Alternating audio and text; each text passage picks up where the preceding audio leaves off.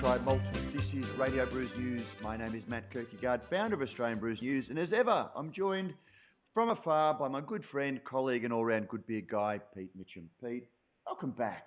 Uh, yeah, thanks, Matt. Thanks, listeners. And uh, and yet, it was not three hours ago, I think, that I was um, in sunny Brisbane with you, and I'm now in very cold and rainy Melbourne. Literally just walked in the door. Um, actually, I just remembered I haven't not only have I not unpacked my bags, but I've got beer in my bags that probably needs to get out of my bag and, and be uh, returned to its upright position uh, with its uh, tray table stowed. And um, then, uh, but look, this this comes first. I think there's probably a bit to chat about, and uh, we should neither dilly nor dally. That's true. So near and yet so far. We spent so much time in the same city and barely caught up. It was that busy. Yeah, and look, that's part of the, uh, for those who are unaware, the Australian Craft Brewers Conference, ACBC version uh, 4.0. So the um, 2016, the fourth, uh, and uh, probably not even arguably, uh, I think by far and away, uh, the best in terms of attendance, in terms of the program, in terms of the location. the trade expo was magnificent. There was just a bit of everything, but it does mean that when you get just under 500 people uh, all pretty much in the same precinct, literally, uh, you're going to kind of uh, look at everyone and see no one, um, and, kind of get a couple of chats and a couple of um, opportunities to, to get together. But uh, we we were lucky, I guess, that we had our uh, a little bit of time to put an interview in the can um, before the conference started. But uh, yeah, we we literally tag teamed on stage as you came off, I went on, and that was about it. Well, that, that, was perhaps the the best illustration of our of our time when uh, yesterday I had um, Dr. Michael Schaper from the ACCC on stage. The session before ran late by 15 minutes, and I had to be off stage at a certain time to take Tim Lord and Doug Michael and uh, Adrian Slaughter um, from the conference to the ABC studios to record a uh, you know, something that we, we, we couldn't, or to go live and have an hour talking about craft beer on ABC radio. So uh, you jumped on stage and answered the questions, uh, or took the questions for me, and uh, that was pretty much how we passed, like ships in the night. I described the conference. It, it's a little bit like being at your wedding, where you know everybody, and so you never get to finish a sentence with any one person you're speaking to because the next person that walks past you know and they greet you and you're saying good day and suddenly you're dragged into a, another competition. Or a conversation. It's not a competition. It's com- a conversation. Yeah, sorry.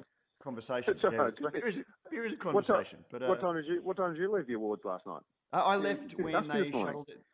Oh, okay. No, no, it was just four days. I've only literally just finished uh, doing another uh, radio interview, and I tried to explain to the presenter that I'm a little bit husky because I've spent the last three days talking about beer and not drinking beer, and he, for some reason, didn't believe me at all. Yeah, at all. But, but, uh, but no, yeah, I know. Yeah, very good. It was I, very, very I, I, left the awards last night at, uh, at 11, just as they were ushering everyone quietly out into the street. Um, yeah. And, well uh, done no, the winners. We won't we won't uh, name them all individually because I'm sure you could all refer back to uh, Australian Brews News for all the details. Uh, I, I, didn't even see James Atkinson last night. Was was how busy he was uh, tapping away there somewhere in the background in, a, in an alcove somewhere to get all the results um, up on uh, social media. And then I assume I, so I haven't I hardly even had time to open the laptop yet, but I assume that there's uh, the results in detail on the website. The the complete list is on, on the website. But yeah, actually, I might just give a shout out to James, uh, who, who's our editor, and you know, probably to listeners the least the, the, the, least visible member of the uh, Australian Brews News team, but he was reporting from the conference over both days, posting some really good stories about the, some of the key things that came out. Yesterday morning, we had the uh, Thunder Road Stone and Wood decision come down, um, and within minutes of it coming down, he had a story posted, and before the end of the day, had a, you know, a fuller story, uh, including comments from both of the parties. And then last night, he was you know, getting around and talking to people, and also posted the uh, a, a, terrific um, you know res- results story. He really is a uh, you know a, a, a, pro when it comes to journalism, and uh, yeah, so I mean, you really could say throughout the um, course of uh, the the uh, conference that you read it here first on Australian Brews News. So uh, you know, big big applause for James. Yeah, well, along with uh, Kirrily Waldhorn, the beer diva, I was uh, a co-host of the Craft Brewers Conference, and I was sitting next to James during the keynote speech by Steve Baxter, and honestly, I thought he'd shit his dacks. I thought, I've never seen somebody get up and move so quickly and leave the room. I thought, what's going on? And I thought, first thought was, I better check my phone here. And within five minutes, the uh, the story of the the Thunder Road uh, uh, decision being handed down was uh, was sitting there in front of me. So so well mm. done, James.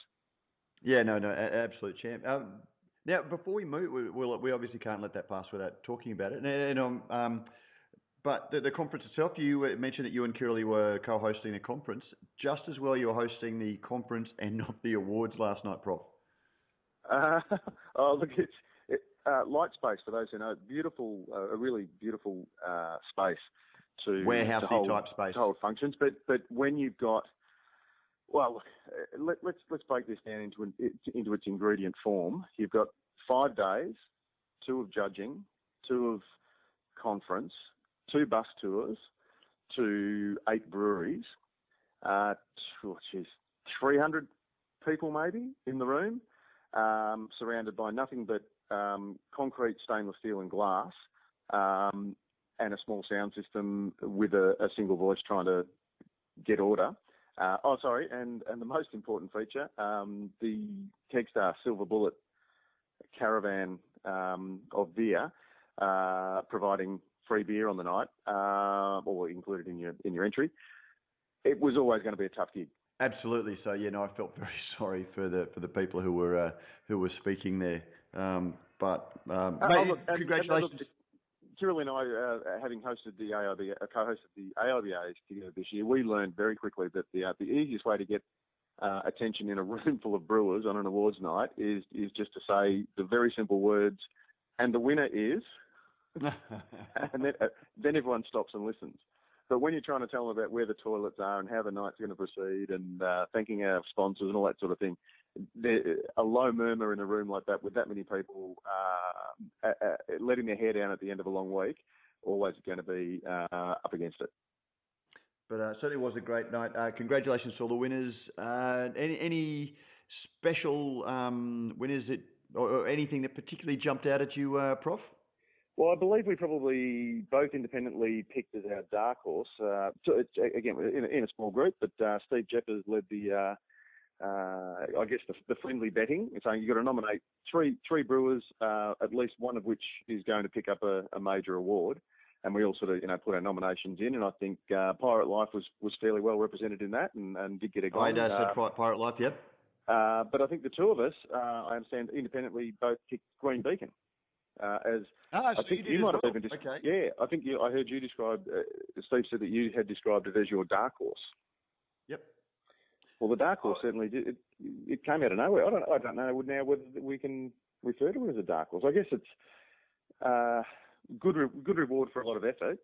You and I, with our gig at the Ekka, um, and having visited and then used Green Beacon's beers um, and become, I guess, fairly well accustomed to them, uh, and also to the improvement in them, to be able to track that uh, the improvement since they first started and a lot of that's in equipment, some of it's in, in processes, and some of it's uh, you know in just getting better at what you do and learning from um, you know w- where you can where you can improve.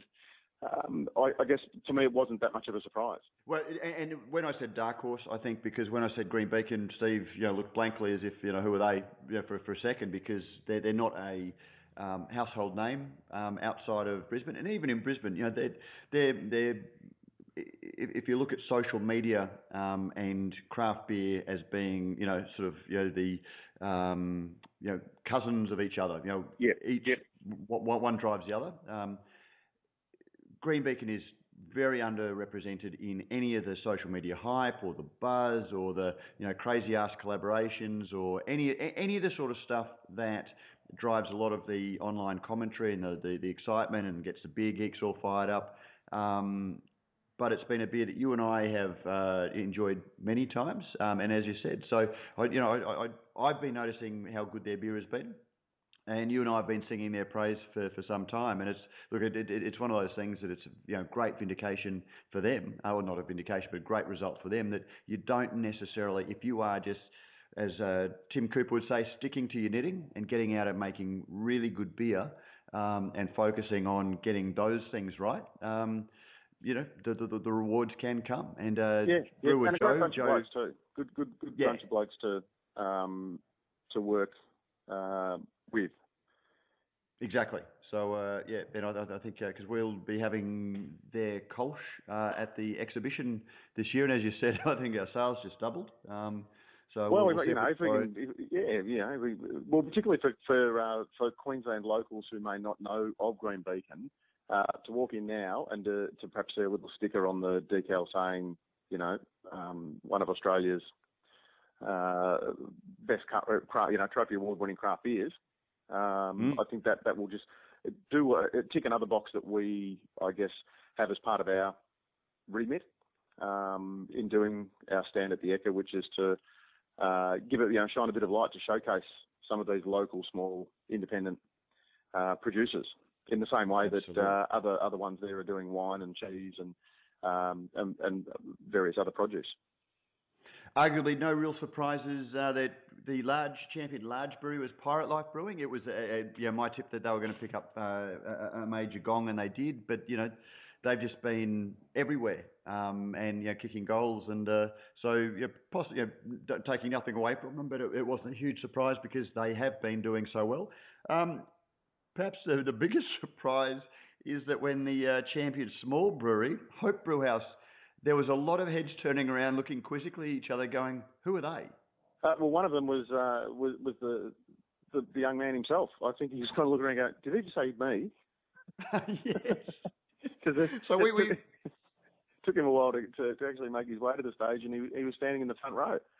Um, he didn't so, know what to say. It was yeah. and when you when you think you know, uh, I, I look, I, I have to go back through the results, but I, you expect that at least uh, one of the ones who has won a uh, a major uh, a trophy, or at least uh, been awarded a gold medal in that category.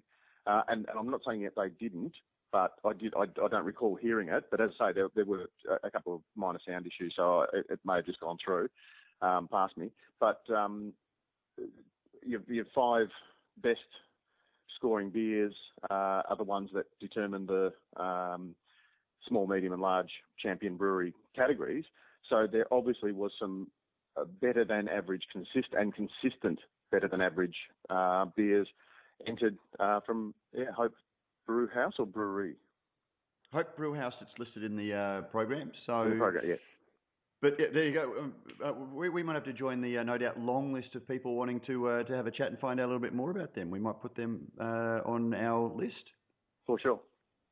Absolutely. Uh, well, look. I mean, apart from that, awesome um, um, week.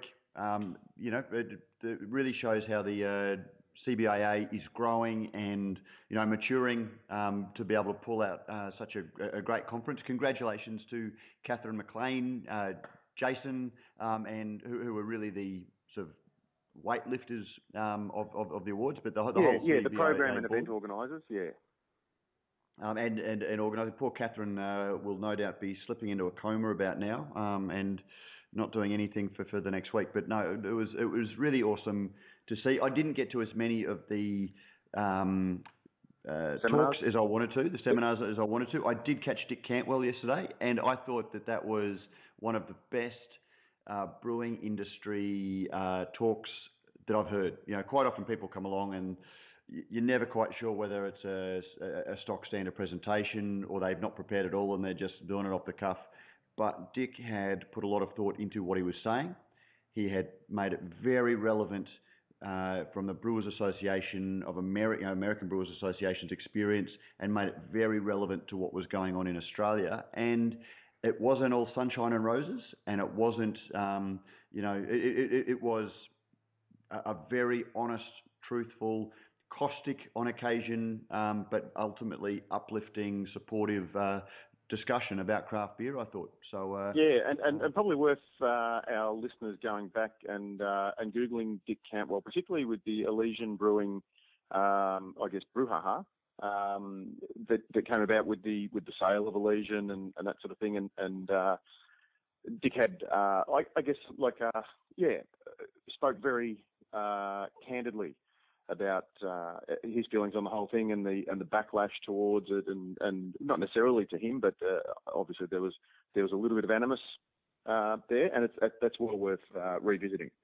to, to just yeah, sort of put, put, a lot of what Dick's done into into perspective, um, and I guess his his words take on a, a little bit more depth.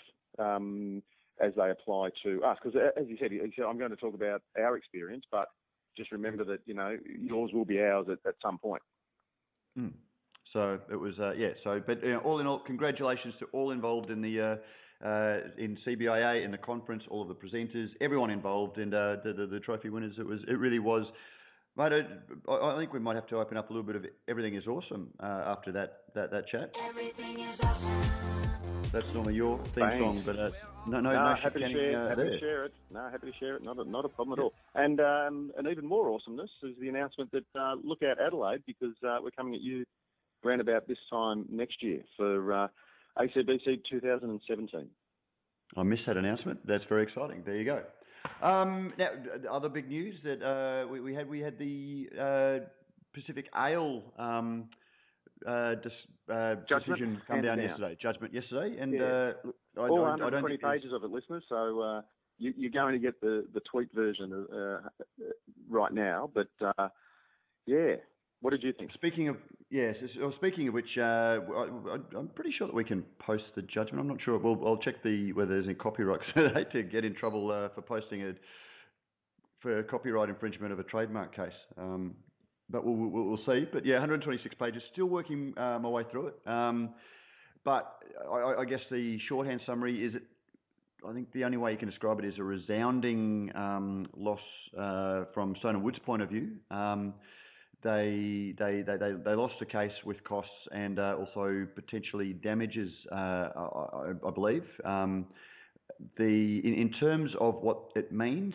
probably best we might look at getting a uh, intellectual property uh, lawyer on who is familiar with the case um, to give some observations and, and, discuss it because I think a lot of people have been saying that it was a trademark case.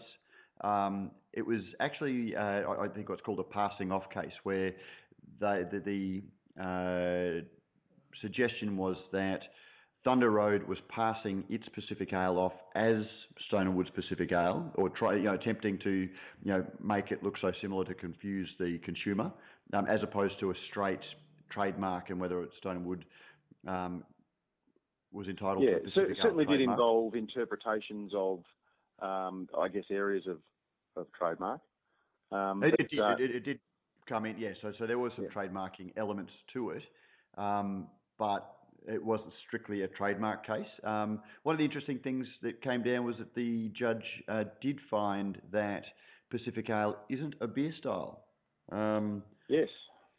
So yeah, so Pacific Ale. So I, I, don't know what that means in terms of trademarkability, um, but it, it, does mean that uh, Thunder Road wasn't um, passing itself off as stone and wood. Um, you know, uh, I, did, I don't know if you've waded through the uh, the judgment yet, Prof.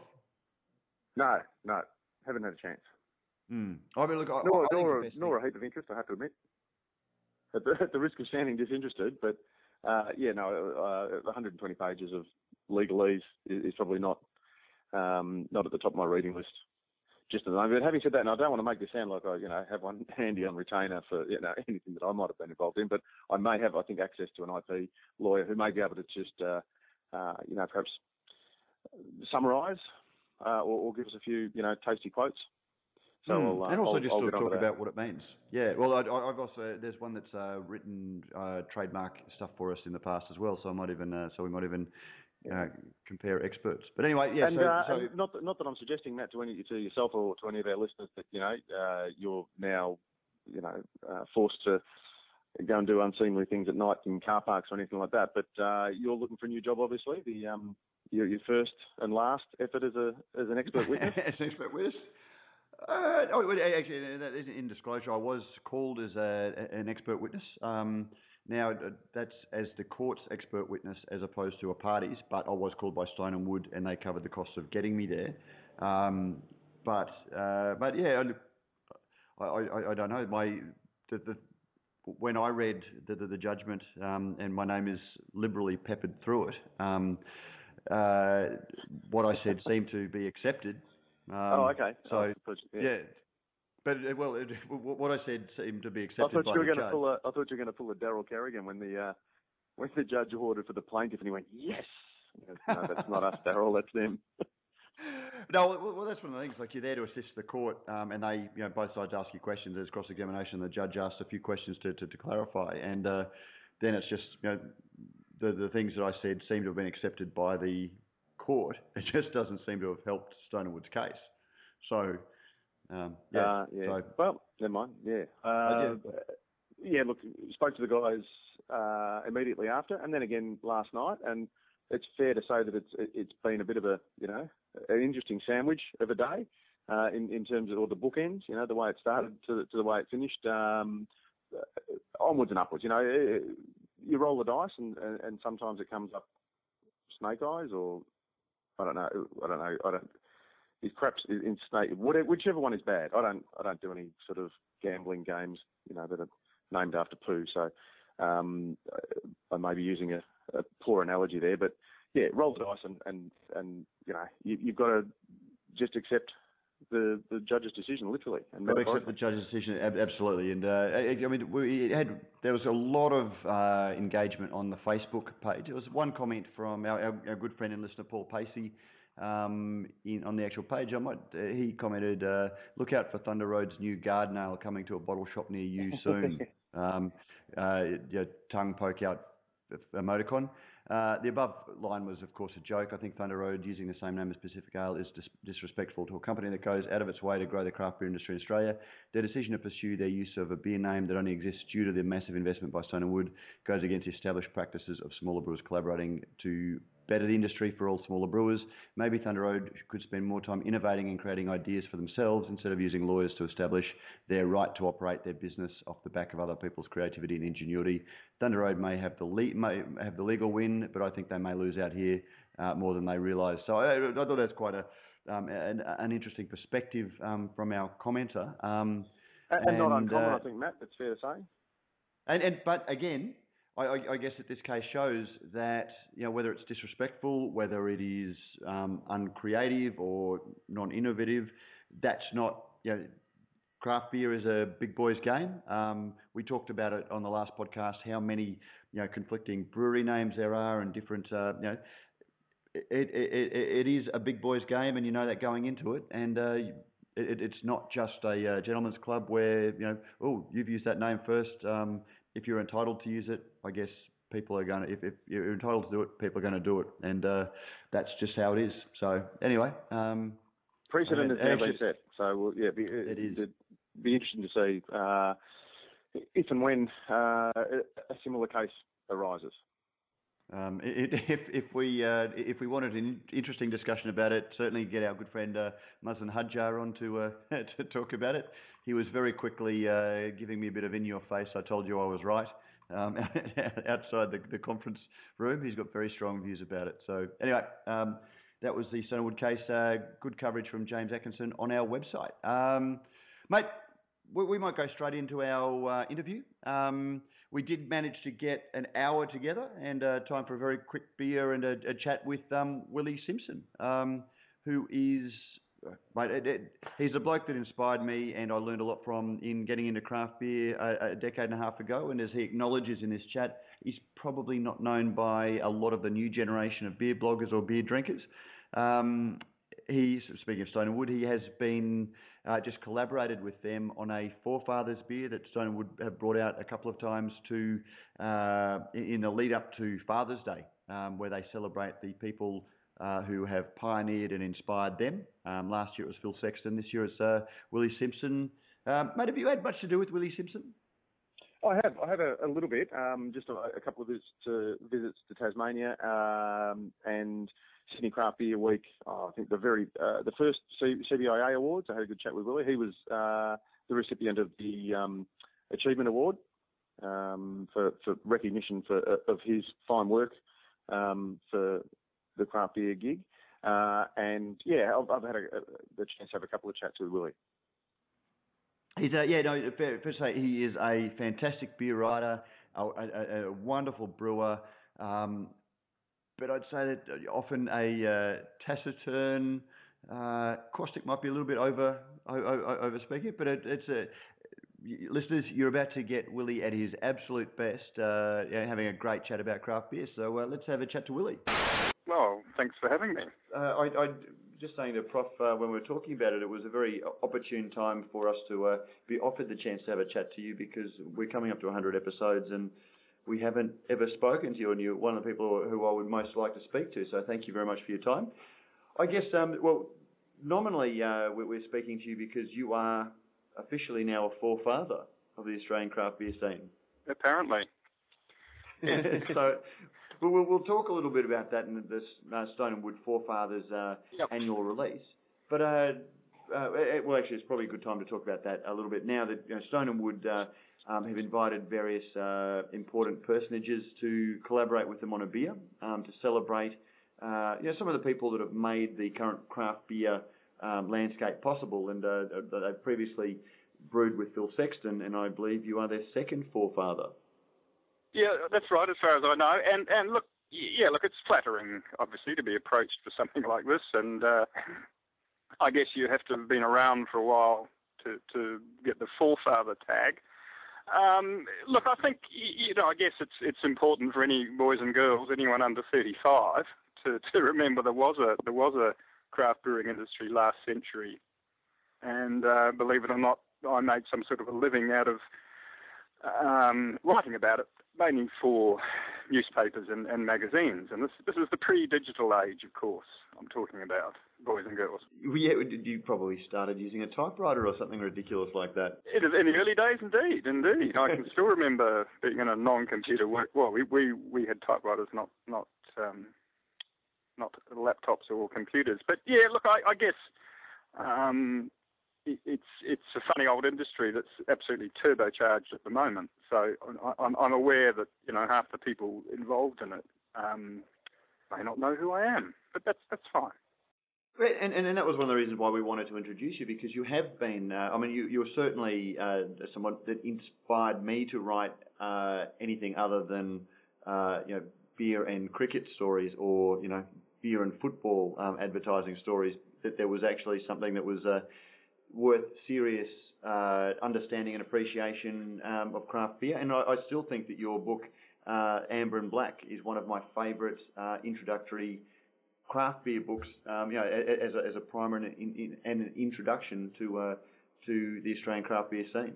Oh, well, thanks for that. And, and interestingly enough, I, I was flicking through it again for the first time in several years recently, and my God, it's changed. You know, the, the, a lot of the beers I reviewed then and the, well, some of the breweries had only just appeared, like Little Creatures. It was brand new, off the, you know, open.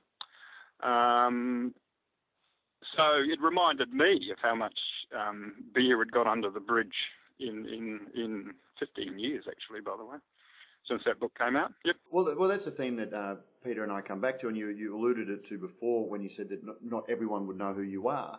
Mm. Um, there, there, seems to have been a 15 you know, year window uh, where Little Creatures came on the scene around about 2000, and uh, it's probably one of the beers that really kick-started um, popular, um, what we now see as popular um, appreciation of beer. But so many people who are working in the industry, who have opened craft beer bars or have opened breweries, when you speak to them, uh, you know, they're, they're, referencing back to a beer that they consumed, you know, maybe five or six years ago as being their inspiration. Um, you know, and you've been writing about beer for how long now?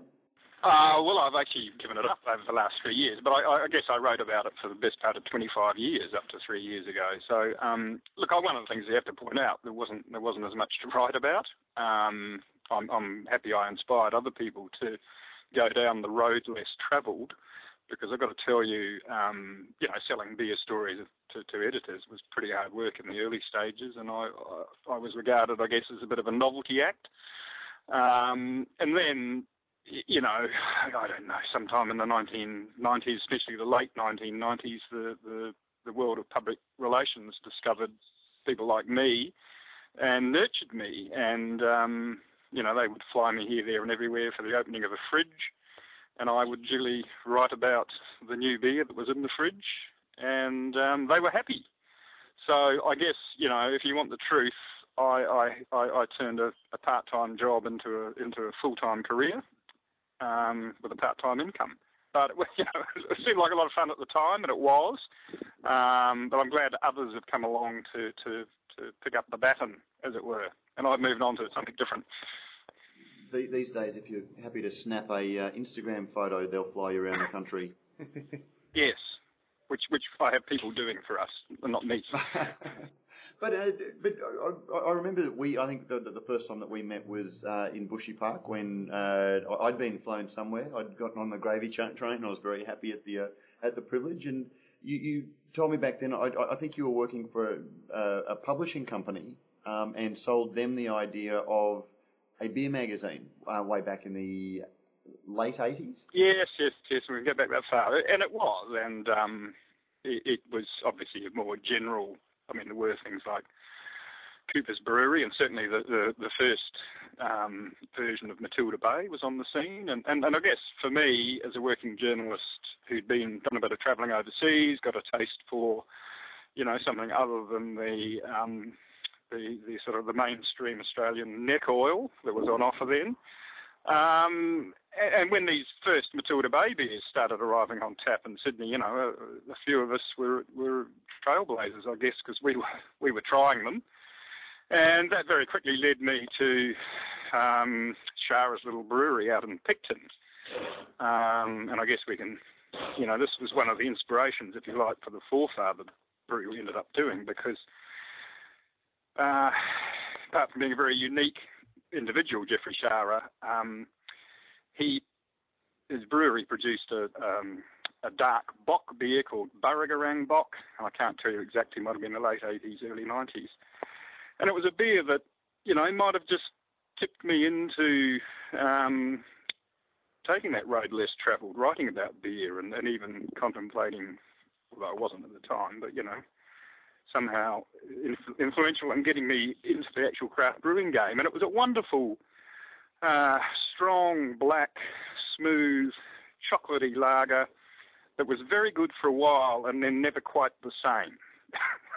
and and I don't know. There's a lot of beers I could say like that, and I'm not sure whether it's something did that you happens change to. Or did the beer? Yeah, that's interesting, isn't it? And and I could say that about Cooper's Sparkling Ale. I could say that about a whole lot of other beers. But anyway, that's that's beside the point. Um, I um, so when I was approached by Brad Rogers at Stone and Wood to, to think about a beer we might do for the Forefathers Brew, I, I got off the phone from him, and about ten minutes later, I thought, well, you know, it would be fun to do a, a, a dark brown, almost black double bock, because um, it's not a style that is in favour. I mean, it's not, not a style of beer you see trotted out by many of the what is it, 400 craft breweries in Australia at the moment. Um, and yet it should be because it's it's um, you know there's room for all these different classical styles of beer. So there, there was one that I suppose had been tucked away in a bottom drawer somewhere as a possible project for Seven Sheds, and when I got the opportunity to play around on a, the the automated toys they've got up in the Byron Bay Brewery, the original one. Um, anyway, that, that's what we decided to do, and that's what we brewed. Uh, Willie, for those who uh, perhaps don't know you as the Willie Simpson, the beer writer, I'm sure there will be plenty out there that do know you as Willie Simpson, the brewer from uh, Seven Sheds Brewery in Tasmania, up in Railton there in the in the north of Tasmania. Um, did the beer brewing, uh, well, pardon the pun, but did did that idea kind of brew as you were writing, or had you always thought uh, I'd like to one day brew my own beer, or was it I'm sick of writing, I might as well brew some beer? Anyone who knows me would know there's no there's no clear cut um, career path like that or, or anything. Um, I, I, suppose you, you know it, when I was a beer writer, I was a little frustrated by some of these so-called craft beers that were supposed to be this and that, that were made from these all these ingredients, uh, the right hops and that, um, but just didn't deliver on flavour and complexity. And I think it was that you know, there was almost uh, people being afraid to let go. Uh, any beer they made had to be filtered, had to be um, I don't know, uh, cosmetically um, lessened or something like that. So perhaps there was something in there, and I thought, well, I, you know, I'd visited plenty of farmhouse breweries in places like Belgium and realised that um, you didn't need expensive shiny pots and pans to turn out pretty flavoursome ales, as they mainly were. Um, so I look at yeah, all sorts of reasons why we ended up opening seven sheds, but one of them was we could. Uh, it didn't involve going along to a bank manager and borrowing a whole lot of money. We were able to do it fairly low debt from the property my, that my partner Catherine and I own. So, um, you know, I don't, I don't think there was always a burning plan to open a craft brewery, but I do know that we certainly did it at the right time um, and for the right reasons. And uh, we're actually at an interesting stage now We were sort of thinking, okay, well, this industry is going off as far as, you know, a new brewery opening somewhere in Australia every week. Um, what do we do? And, it, you know, that's quite an interesting challenge too. So, um, uh, you know, that's, that's all grist for the mill, as it were. And look, at the risk of pumping your tyres up any any further, um, it's certainly in the last few years there's been an explosion in the uh, the number, in the depth, in the um, the skill, and in the hospitality offering of um, of Tasmanian uh, breweries. And there's the Tasmanian uh, beer trail and all those sorts of things. It's really sort of, I guess, come off the back of a, um, I guess, springboarded off the tourism side of things rather than necessarily just the beer side of things.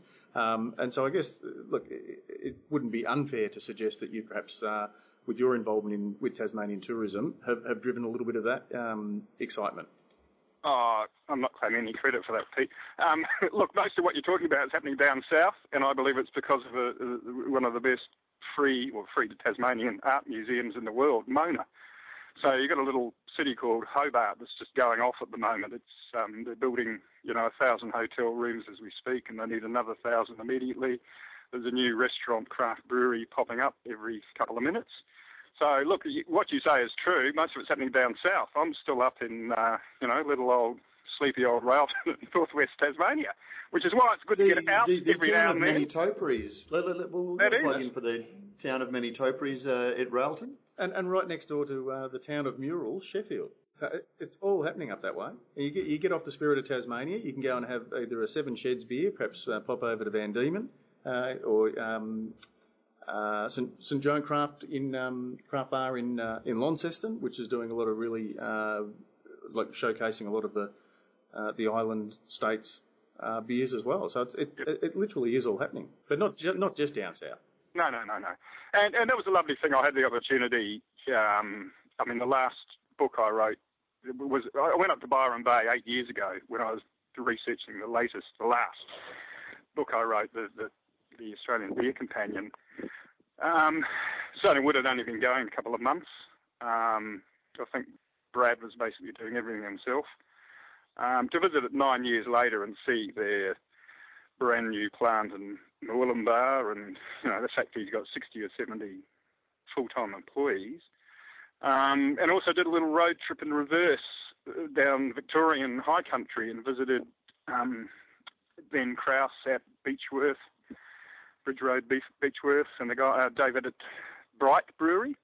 And again, I'd been there on that same trip, well, eight and a half years ago, and very interesting to see where those three different players have, have come in the time.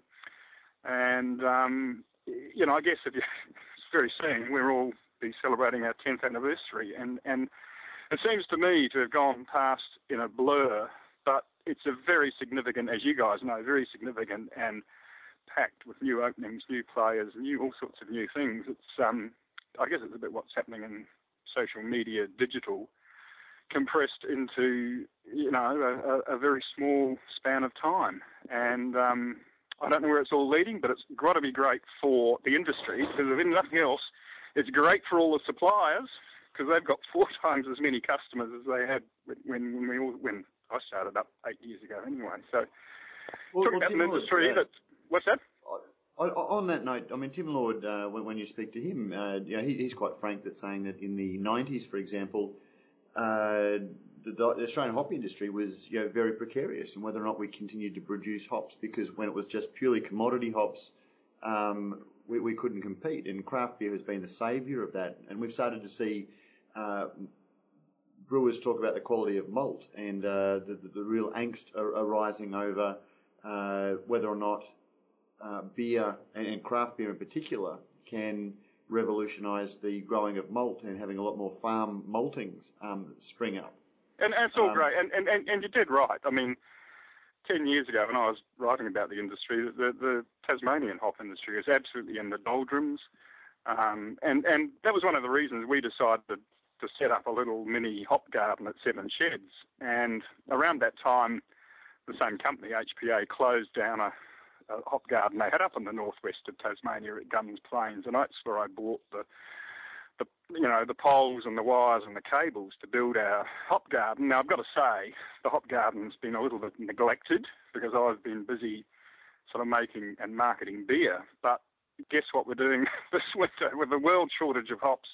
We're refurbishing the hop garden. We're planting, replanting a couple of new varieties, and we now see that well, a it's great to have a um, a, a, secure supply of some of our hops. It's not going to go very far, but also that we should be making more of a, um, a unique thing about it because we now make three distinct hop harvest beers at Seven Sheds um, from hops we grow on site, and not not every one of the 400 craft brewers in Australia can do that, I guess. So so we're re-evaluating, you know, where we've come from and where we can go, and um, and and as you've said, uh, the world has an appetite, well, the world craft beer industry has an appetite for Tasmanian aromatic hops and Australian aromatic hops. So um, they're either going to be in short supply at high price, or you can grow them yourself.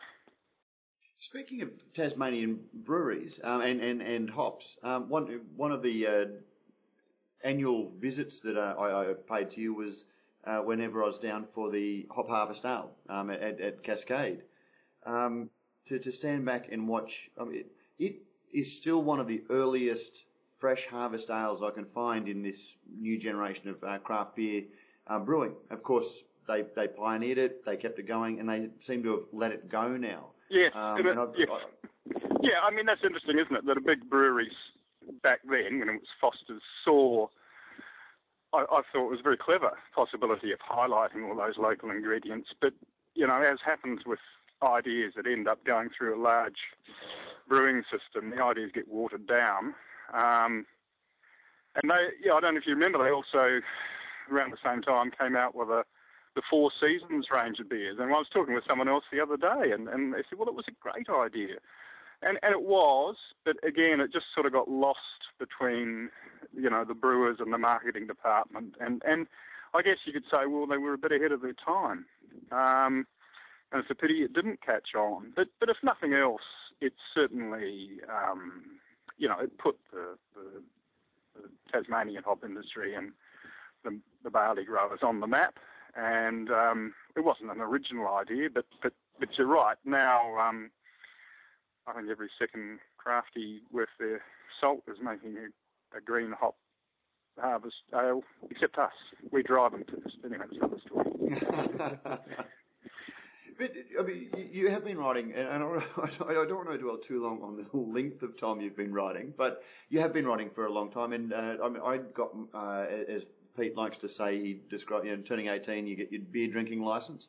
Um, and I, I, remember back in the late 80s, there was a bit of an explosion of craft breweries, and uh, we, we had a couple in Brisbane, um, and we saw a lot of breweries spring up, but most of them went by the wayside, and that was something that was very uh, um, front of mind for me when we saw the great explosion now. But there seems to be a fundamental difference between the uh, craft breweries of the 1980s, early 90s, and now, in that beer tastes seem to have changed as well. Do you uh, have any perspective on, on, on that yourself?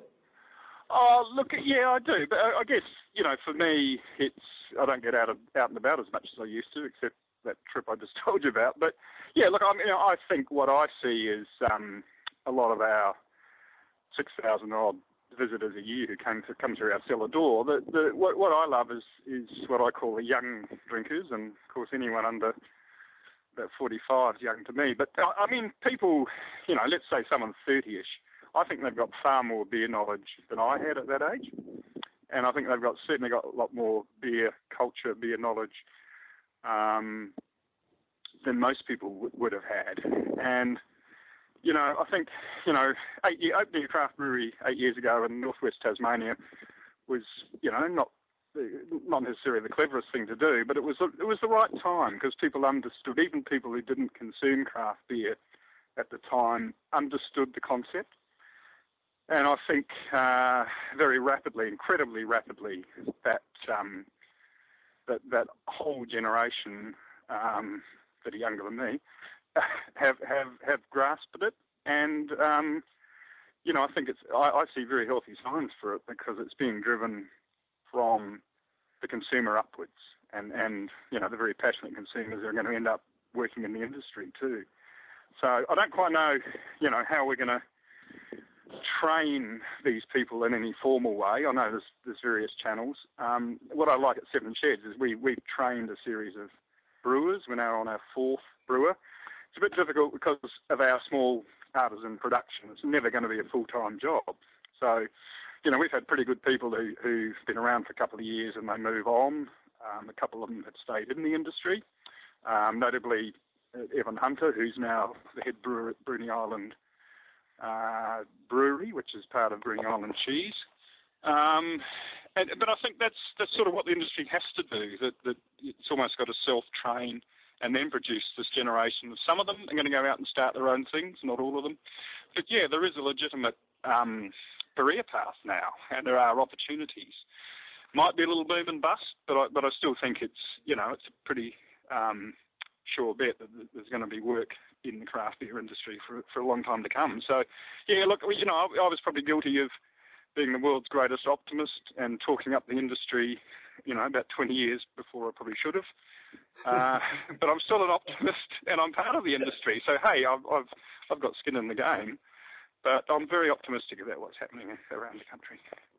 Yeah, well, Willie, this new generation, they're, they're, sort of a little bit slow to catch on. So it may have taken you 20 years, but they eventually got the message. Yeah, yeah, which doesn't necessarily show the power of the pen or whatever. But yeah, look, it's a different, it's a different landscape, and, and things are changing incredibly rapidly, and, and I can't quite get my head around all of them. But um, I, I, I like the fact we're pushing boundaries. I, I, I think there's got to be good reason to make a beer out of some strange ingredient and I'm not sure whether the whale vomit or the the, the, the naval fluff quite works so, so we're not for me. But, but we've, we, we've certainly had a lot of fun with local ingredients that, that are grown around us, and that seems to make sense. That you're tapping into other food and beverage networks, and you're you know you're showing the the, the terroir, the place where you come from, and, and what's possible there. So, um, you know, I don't know if I want to try all these exotic beers, but I, I like the fact that people are, uh, there's no boundaries anymore, really, uh, are there? No. And we should point out to perhaps some of our viewers who are who are familiar with your beers that uh, the Willie Warmer was not one of those uh, exotic ingredient beers. That was that was. uh, well, not literally. No, no. It does have some spices in it, but um, yeah. Look, and that's the other thing. I mean, I, I realised very early on at Seven Sheds that yes, we had a cellar door and people were coming in and we were selling beer, but what we were really selling was our stories. You know, we're, we're in the tourism business and people love the idea that there's a, a little town with quirky little topiary and there's a, a couple who, who have opened a craft brewery and are making beer. Um, and, and they can see where it's made. They can see where the hops are growing, or some of them. Um, they get a very clear idea of w- what the place looks like and, and where it's and where this beer is made. Um, and and you know, I think you know I've, all, I've talked about upwards of 400 craft breweries, but I don't think anyone has quite got the model that Seven Sheds has. I'm not saying everyone should, but I, you know, I'm a great, um, I guess, flag flyer for the for the small end of the industry, the artisan end, and I think okay you know, you do need the volume and everything um, to drive the industry. That, that's fine. You're needing the, the medium and big players. But, but I think there's still room for small, colourful players, and, and they're an important part of the landscape. And, and that's what I was going to ask, Willie. In your experience over the journey, have you found that, uh, I guess, one of the one of the biggest differences today uh, is the fact that you can put a, a face to to a brewery. Um, so people come to your cellar door and, and uh, immediately realise, hang on, I'm talking to the guy who who basically you know brews this beer. Whereas in the past, it was sort of even the, the, the sort of craft players like Coopers was sort of seen as a you know a, a, like a family business, but it wasn't like uh, there was Mr. Cooper who was the brewer, or at CUB or, or, or at Lion or any of those sort of subsidiaries.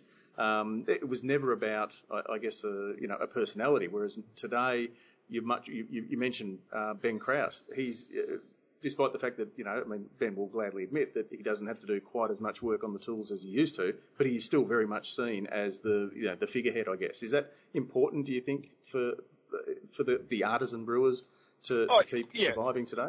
Yeah, look, yeah, and I'd call Ben a real entrepreneur and, and a successful small businessman. And, you know, that's part of, you know, making good beer and getting it to marketplace is, is probably only about half of the battle. I mean, the other half is you're in a business, and if you're in a small business, and if you're in a craft beer business, they're, they're some of the toughest ends of the of the business to be in. Um, but you've got to make it work. And I'm very proud that Seven Sheds, after eight and a half years, is a successful small business. It sustains myself, my partner, half a dozen um, part timers and casuals. But you know, we have no outside income. Um, it's not a huge income, but it's it's self-sufficient. It's what we want. Um, so yeah, look, I guess there's the wine. You know, everyone likes to meet a winemaker at a wine dinner. Um, and I guess from my perspective, um, by the way, it was fairly obvious doing the forefathers brew at Byron with, with Mr. Brad Rogers that, that, that, he hasn't been on the tools for a while either. but, and, and, he forgot to plug it in, did he? Yeah, look, and, and he had almost as much trouble coming to grips with his automated brewery as I did. But um, you know, I guess the thing is, when I was a journalist, I used to wonder why these blokes from the big breweries called themselves head brewers and walked around in suits and ties and I thought these guys never brew, but that's my situation at the moment. But but it it is an important role because you're still creating the recipes, the brewing schedule, um, coming up with most of the creative ideas, and and more importantly, having to make sure that all the ingredients and packaging is in the spot when you need them. So um, being a production brewer is actually I hate to disabuse people here. It's you know it's a fairly mundane routine um, which you can get pretty bored with. So we've always, you know, uh, the cleverest thing I did was was make myself redundant on brewery day, on brewing days, other than right at the beginning and right at the end, um, because I had better things to do. And the same token, you're allowing other people to come in and bring their sets of skills to the to the operation. And I think if you're open to that, all sorts of wonderful things happen. And that, that's what's happened at Seven Sheds may not work in every other model. Um, but so yeah, I think um, you know you talked about Ben Kraus, people like that. You know, it's it's a tough game, but but essentially you've got to make you've got to make money, and you've you've got to make it a successful business. And I know that people go into it for passion, um, for romance, for all the, the wrong reasons business wise. Um, so you know when people come to me and say, look, I, you know, I want to open, I think I'm going to open my own uh, craft brewery. I sort of say, well, don't do it, don't do it, don't do it, unless. Um, and what I'm trying to do is just make sure that they know what they're committing themselves to, because um, I certainly didn't really know what I was committing myself to, but but but now I do, and and it's not for everyone. It's um, and especially it may not be for your uh, nearest and dearest. So, um, you know, again, if, if you're going to throw in your day job and throw all your life savings into a craft brewery, you better make sure that your partner's 100% behind it, because uh, you, cause you may not be behind you in a couple of years or he. Yeah, so you know that's the thing. I mean, we can all get very romantic about it, but but you know it is still a business, and um, you know a lot of good business sense goes a long way in, in the craft beer game. Now, Will, Willie, you, you talked about how much more educated uh, you know the under 30s craft beer drinker is, and you know there's certainly a lot of experience, and they, they don't have to go seeking out beers. Pretty much any metropolitan hotel is going to have some sort of craft on tap. Um, but at the same time, I, I regularly meet people who are very active on uh, Beer Advocate or Rate Beer and Untappd and are very forthright in their opinions about the beers that they're drinking, um, and they've perhaps never had uh, Duvel or Rochefort or um, Chimay, um, and some of the beers that were very um, uh, palate forming for me and, and, and, and, came to be regarded as my the, the, the beers that I measured beers against. Um, are, what are the beers that you think that any are, are there four or five beers that you can list that you think any beer drinker really has to have tried to have tried good beer? No, I know you don't want me to answer, but but but no, look, I don't think so. Um, look, it would help, but they'll get there in the end. Um, look, two little interesting experiences. Um, uh, that last trip through Victoria, we, we stayed in a small regional town in Victoria, had a couple of pubs. We went down to one for, for, for dinner with, you know, fairly low expectations. It a very good dinner. And they, they had, despite the, the, the usual Victorian beer logo outside the pub, they had two craft beers from Tumut. They had um, Kosciuszko Pale Ale, which is, you know, bulk shovel, but half a craft beer. Um, and I thought, well, that's great. You know, it's not just the provincial, not just the metropolitan areas. You know, it's getting there. Um, but then I had another experience because I don't walk into big bottle shops very often. But in Canberra, I went into a first choice bottle shop and I saw this wall of craft beer. But about half of it I didn't recognise. And it was only when I put my specs on and read the small print on these brown cardboard boxes that I realised these were sort of virtual craft beers made by Woolworths. So, you know, that's the next frontier is how do we educate um, people uh, about where the beer comes from, who owns the brand, is it is it independent, is it part of something like that? And I guess that's a job for you guys, and you've got plenty of time on your hands. that's all we do, really. It's a it's a full time job. Just, yeah. just trying to you know wade through that that mire um, James Smith uh, interviewed you uh, a couple of times for his books, and uh, he, he, often quotes you as saying that when, when asked what is craft beer, he used to say it's the vibe of the thing. Um, do, do, you want to expand on a little bit of that? You mentioned craft beer before. Does craft beer have, you know, once you're getting past uh, the, the very simple craft beer as a shortcut to saying beer that's not uh, VB or Tooheys, um, does craft beer have a meaning, or should it have a meaning? Uh, yeah, it should, but it, but it, you know, it should be a kind of vibe. Yeah. Um, look, it's it's a tricky one because the minute you try and define something, you it escapes. So, you know, at one stage, you know, way back we used to try and um, define premium beer, and I, and I asked some marketer from a big brewing company what was his definition of premium beer. And he'd say, oh, you know, superior ingredients, long, and he said, oh, it's a higher price point and and that's true too. So, I mean, craft beer. You know, I, I would have thought, you know, half of Coopers could be called craft beer, but the size they are, can they be? They're still family owned. I don't know. You know, you get into all these grey areas, and then there's someone 100% owned by a big brewery or an overseas brewery. Uh, can they be craft? Um, so I, that's why I said about the vibe of the thing. I think, um, you know, ultimately the customers will care or not care, they'll notice or not notice, but they will certainly vote with their wallets and their pallets. But that's not to say that we shouldn't be fighting the good fight for the truly independent, family owned craft breweries. And I think, you know, there's a, a website or an app in the wine industry that, that lists all the where all the different wine brands that you might find in a you know, Thirsty Dan shop or something, whether they're owned by one of the, you know, one of the big supermarkets or whether they're independent or whether they're owned by just a virtual marketer with an office in, in Adelaide somewhere. And I think if that information was freely available, people, people would probably tap into it and, and that would be good for the, the independent players. But, you know, what, from my experience in Canberra, it's getting harder and harder for people to notice. Um, so, uh, unless you can come and meet the owner, as you can at Seven Sheds, um, you, you, possibly don't know uh, who's behind the beer label that you've just bought for the first time in, in one of these major chain bottle shops. So there's, there's a bit of post education perhaps needed there with, with, with the consumers. Um, Willie, that's pretty much uh, all we wanted to, to uh, talk about. Um, maybe just before we go, you have uh, referenced Burragorang Bock um, as as the beer that uh, influenced uh, or inspired your uh, forefathers' beer. Maybe you can tell us a little bit. Of, have you had a chance to try it yet? Um, I don't know if it's been nationally released yet, but have you had a sneaky sample? No, well, I only had a sneaky sample out of the fermenter on the second day, so I didn't, really give me much idea. Um, I've seen photos of it sent to my phone, but I believe that they want to give it the full sort of six weeks lagering, which is why we did it, you know, relatively early in uh, mid-June.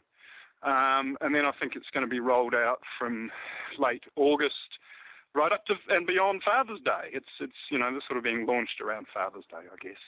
Um, so look, I'm very much looking forward to, to tasting the final product and um, you know maybe sharing a few of them with, with people in bars around Australia.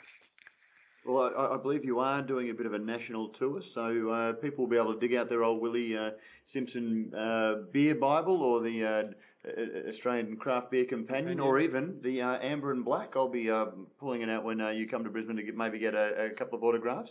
Um,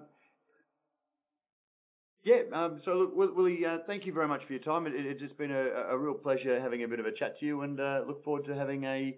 Uh, what, what, are we calling? it? We're calling it Willie Simpson's Forefathers. Uh, forefathers. Double, double bock, lager or something, yeah. Double bock lager. Well, we're speaking to Brad very shortly, so we'll be able to have a, uh, find out a little bit more about the uh, correct way to reference uh, your beer. But congratulations and thank you. Uh, as I said, as somebody who, uh, um, you know, has been very influenced by your writing in, to, to, write about beer, and I look forward to trying. and, and, actually, one very last question. Um, you're not looking at expanding. We're not going to see uh, Kentish Ale uh, uh, available nationally at any stage in uh, Uncle uh, Thirsty Dan's. No, no. We've we've had a, a, very cunning marketing plan for the last three years, and we, we've capped the production um, because we are we have limitations on the site, and unlike everyone else, we're not we're not interested in perpetual growth.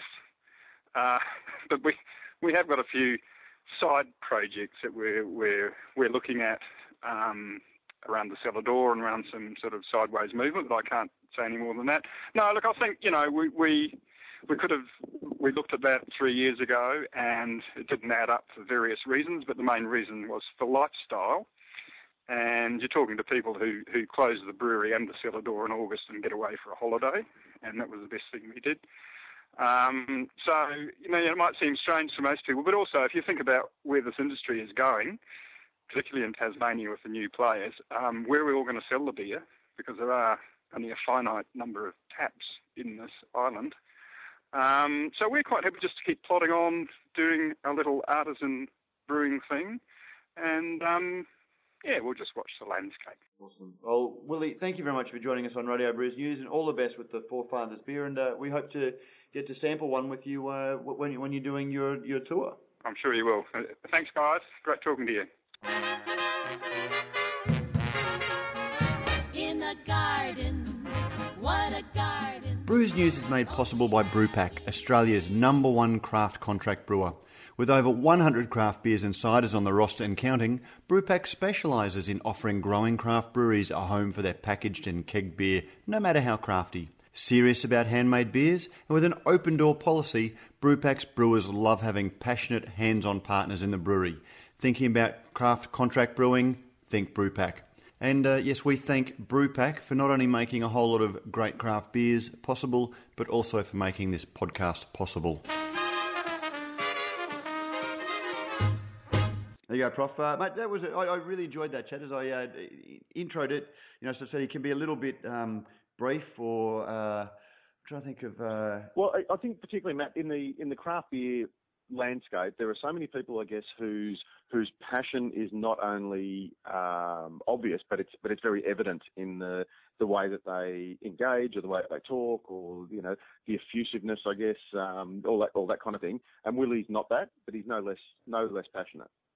But uh, he's exactly, one of those guys yeah. that, you know, kind of you know uh, keeps it to himself. Absolutely, but I, mean, I, guess you know Willie's all about the beer, um, and not necessarily you know he the whole social media, the whole hype. The whole, he, he's an old school journalist who came to beer writing. He probably uh, you know doesn't have too much time for the for the very hype driven. But oh, great chat, really really fascinating. Great to hear his thoughts, and uh, you know he certainly if you don't have any of his books, um, go out and find. I'm sure some of them are still in print or at least are um, still uh, you know, available on some of the second-hand uh, bookshops. Um, and Amber um, and Black is certainly, uh, again, the, the, the, book that really showed me how uh, wonderful beer writing could be. And it'll show you, uh, I think that's only probably 12 years old. It will show you how drastically the industry has changed in the last 10 years. Yeah, exactly. Mate, uh, look, probably don't we don't seem to have had uh, too many cards and letters. Um, I haven't been out to the letterbox, Matt. No, so um, and yeah, as I say, it, it was just uh, the week's been a bit of a blur, so we might just hold over cards and letters and, uh, and until next week. We have had a new Patreon come on, um, or a new patron come on, uh, Nigel Ailing. He he did post a Nigel here from We Love Craft Beer, which is his uh, community. Um, our ten dollar patrons get to suggest somebody they interview. Um, now he said, I suggest you interview me. I am running an online community for craft beer lovers and would love to talk to you about it. As we said to our good friend Dermot Dowling, you know that's not the way that it works. Uh, given we, uh, we we've got great sponsors in uh, Cryer Malt and Brewpack uh, sponsoring the show and paying advertising, I don't think we can sort of let through uh, ads slip through for ten dollars. Unfortunately, just uh, you know, that's such is the grubby commercial world that we live in. Um, but we have name checked you. Yeah, well, you know, Prof, it's one of those. It is one of those things. Um, you also also technically, it's impossible to ask and then answer questions of yourself. yes, exactly. Unless exactly. you're Seth MacFarlane. If I'll tell you what, if Nigel wants to get on and do it, uh, ask the questions in one voice and then answer them in a different voice, and they're both humorous and clever, then I, I might consider it. well, we'll look at But that. otherwise, so, uh, otherwise, yeah. what, what, what, otherwise, Nigel, what, Nigel, what was your, what was your second choice? Who, who's your second choice?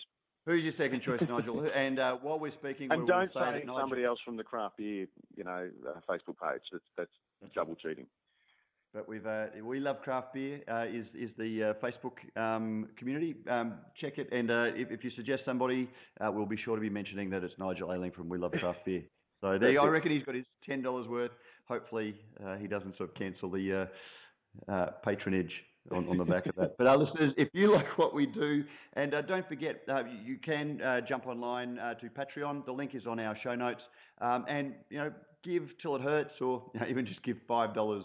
Um, for ten dollars, you do get to suggest a guest that you would love to interview, um, or you would love to hear us interview. But the best thing is that you get to get on and ask the questions yourself. You get to be a guest host of Radio Brews News, ten minutes with the guest of your choice. And uh, because of the awesome pulling power of uh, Brews News, we managed to get the ACCC along to the Craft Brewers Conference. We uh, get people like Charlie Bamforth. Uh, we get uh, Greg Cook.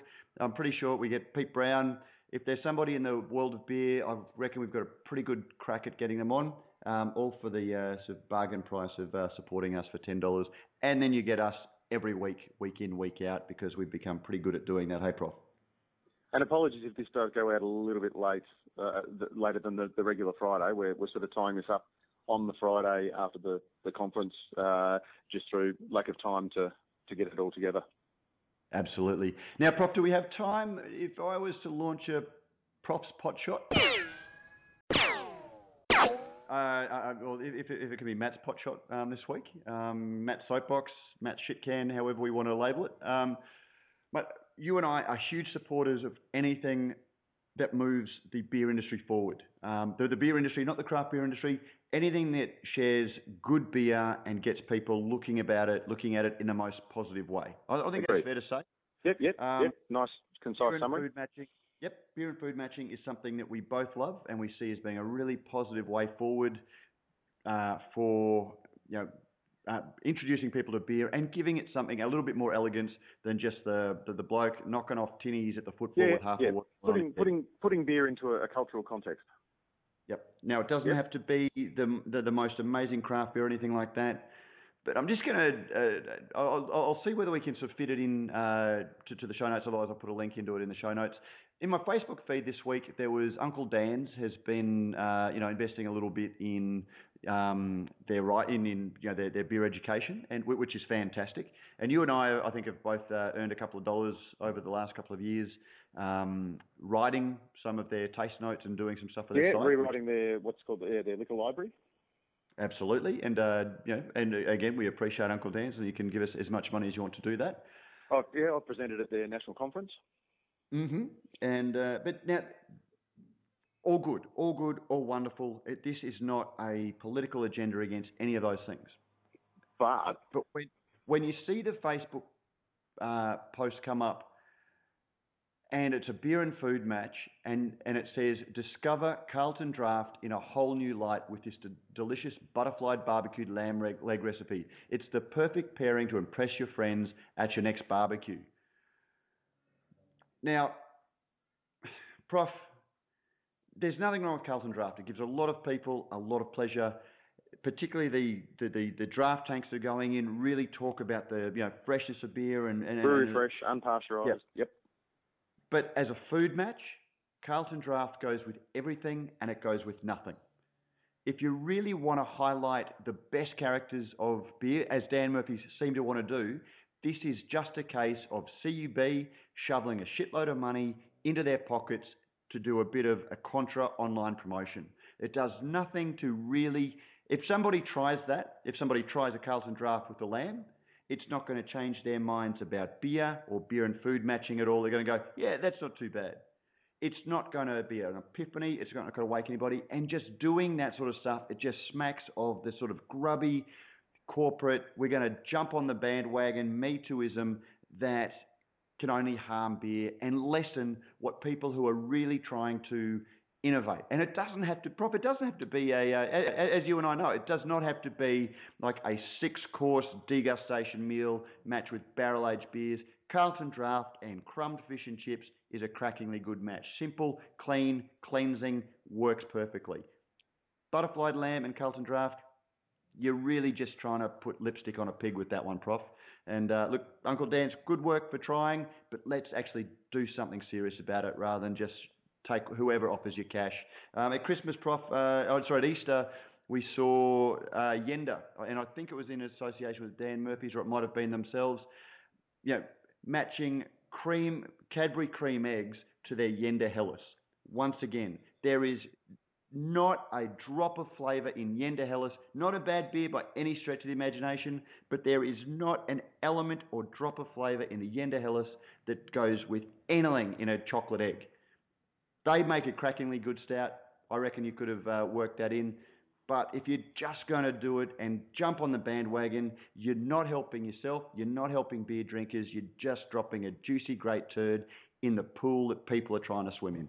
Anyway, Prof, how's that for? That, that, that was completely off the cuff, unscripted. Hang on. Just... Oh, that was nice, Lockie. That was, did you hear that plonk? Yeah. I wonder. I wonder if Lockie actually. Let us know, Lockie. Do you have you know? Do you have them listed by number or by description? Like do you actually have turd dropping into pool? anyway, Prof, your, your your thoughts on that little bit of a rant? Yeah, I'll come back to you next week because I agree and I disagree. Yeah, that's right. No, Oh, to okay. think about it. Yeah. Okay, so we're going to have some uh, ping pong. Some uh, Yeah. okay, some pot shot ping to pong. and fro, pot shot ping pong, ping pong. Yeah. Okay. Oh look, mate. Uh, being a pot shot, um, you know, I, I did preface it by say, saying, and you know, a pot shot's going to be a little bit over the top, just as yours was for you. You're looking at, you're picking up all of the negative elements of the thing that you're taking Yeah. a pot shot at. Yeah. So that's the um, point of a pot shot? that is the point of, Otherwise, it's a considered critical argument. That's where no room for that shit.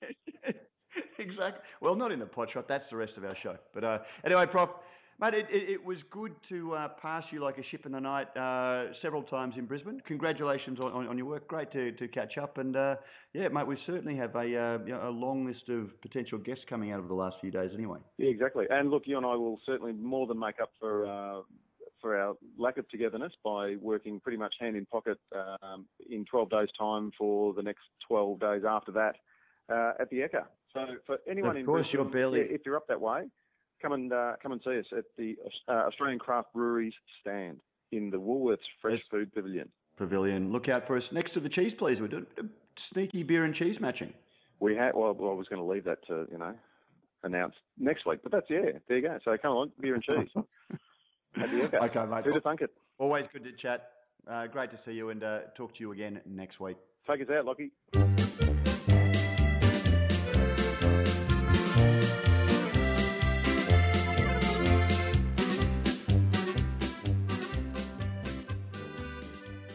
We're out.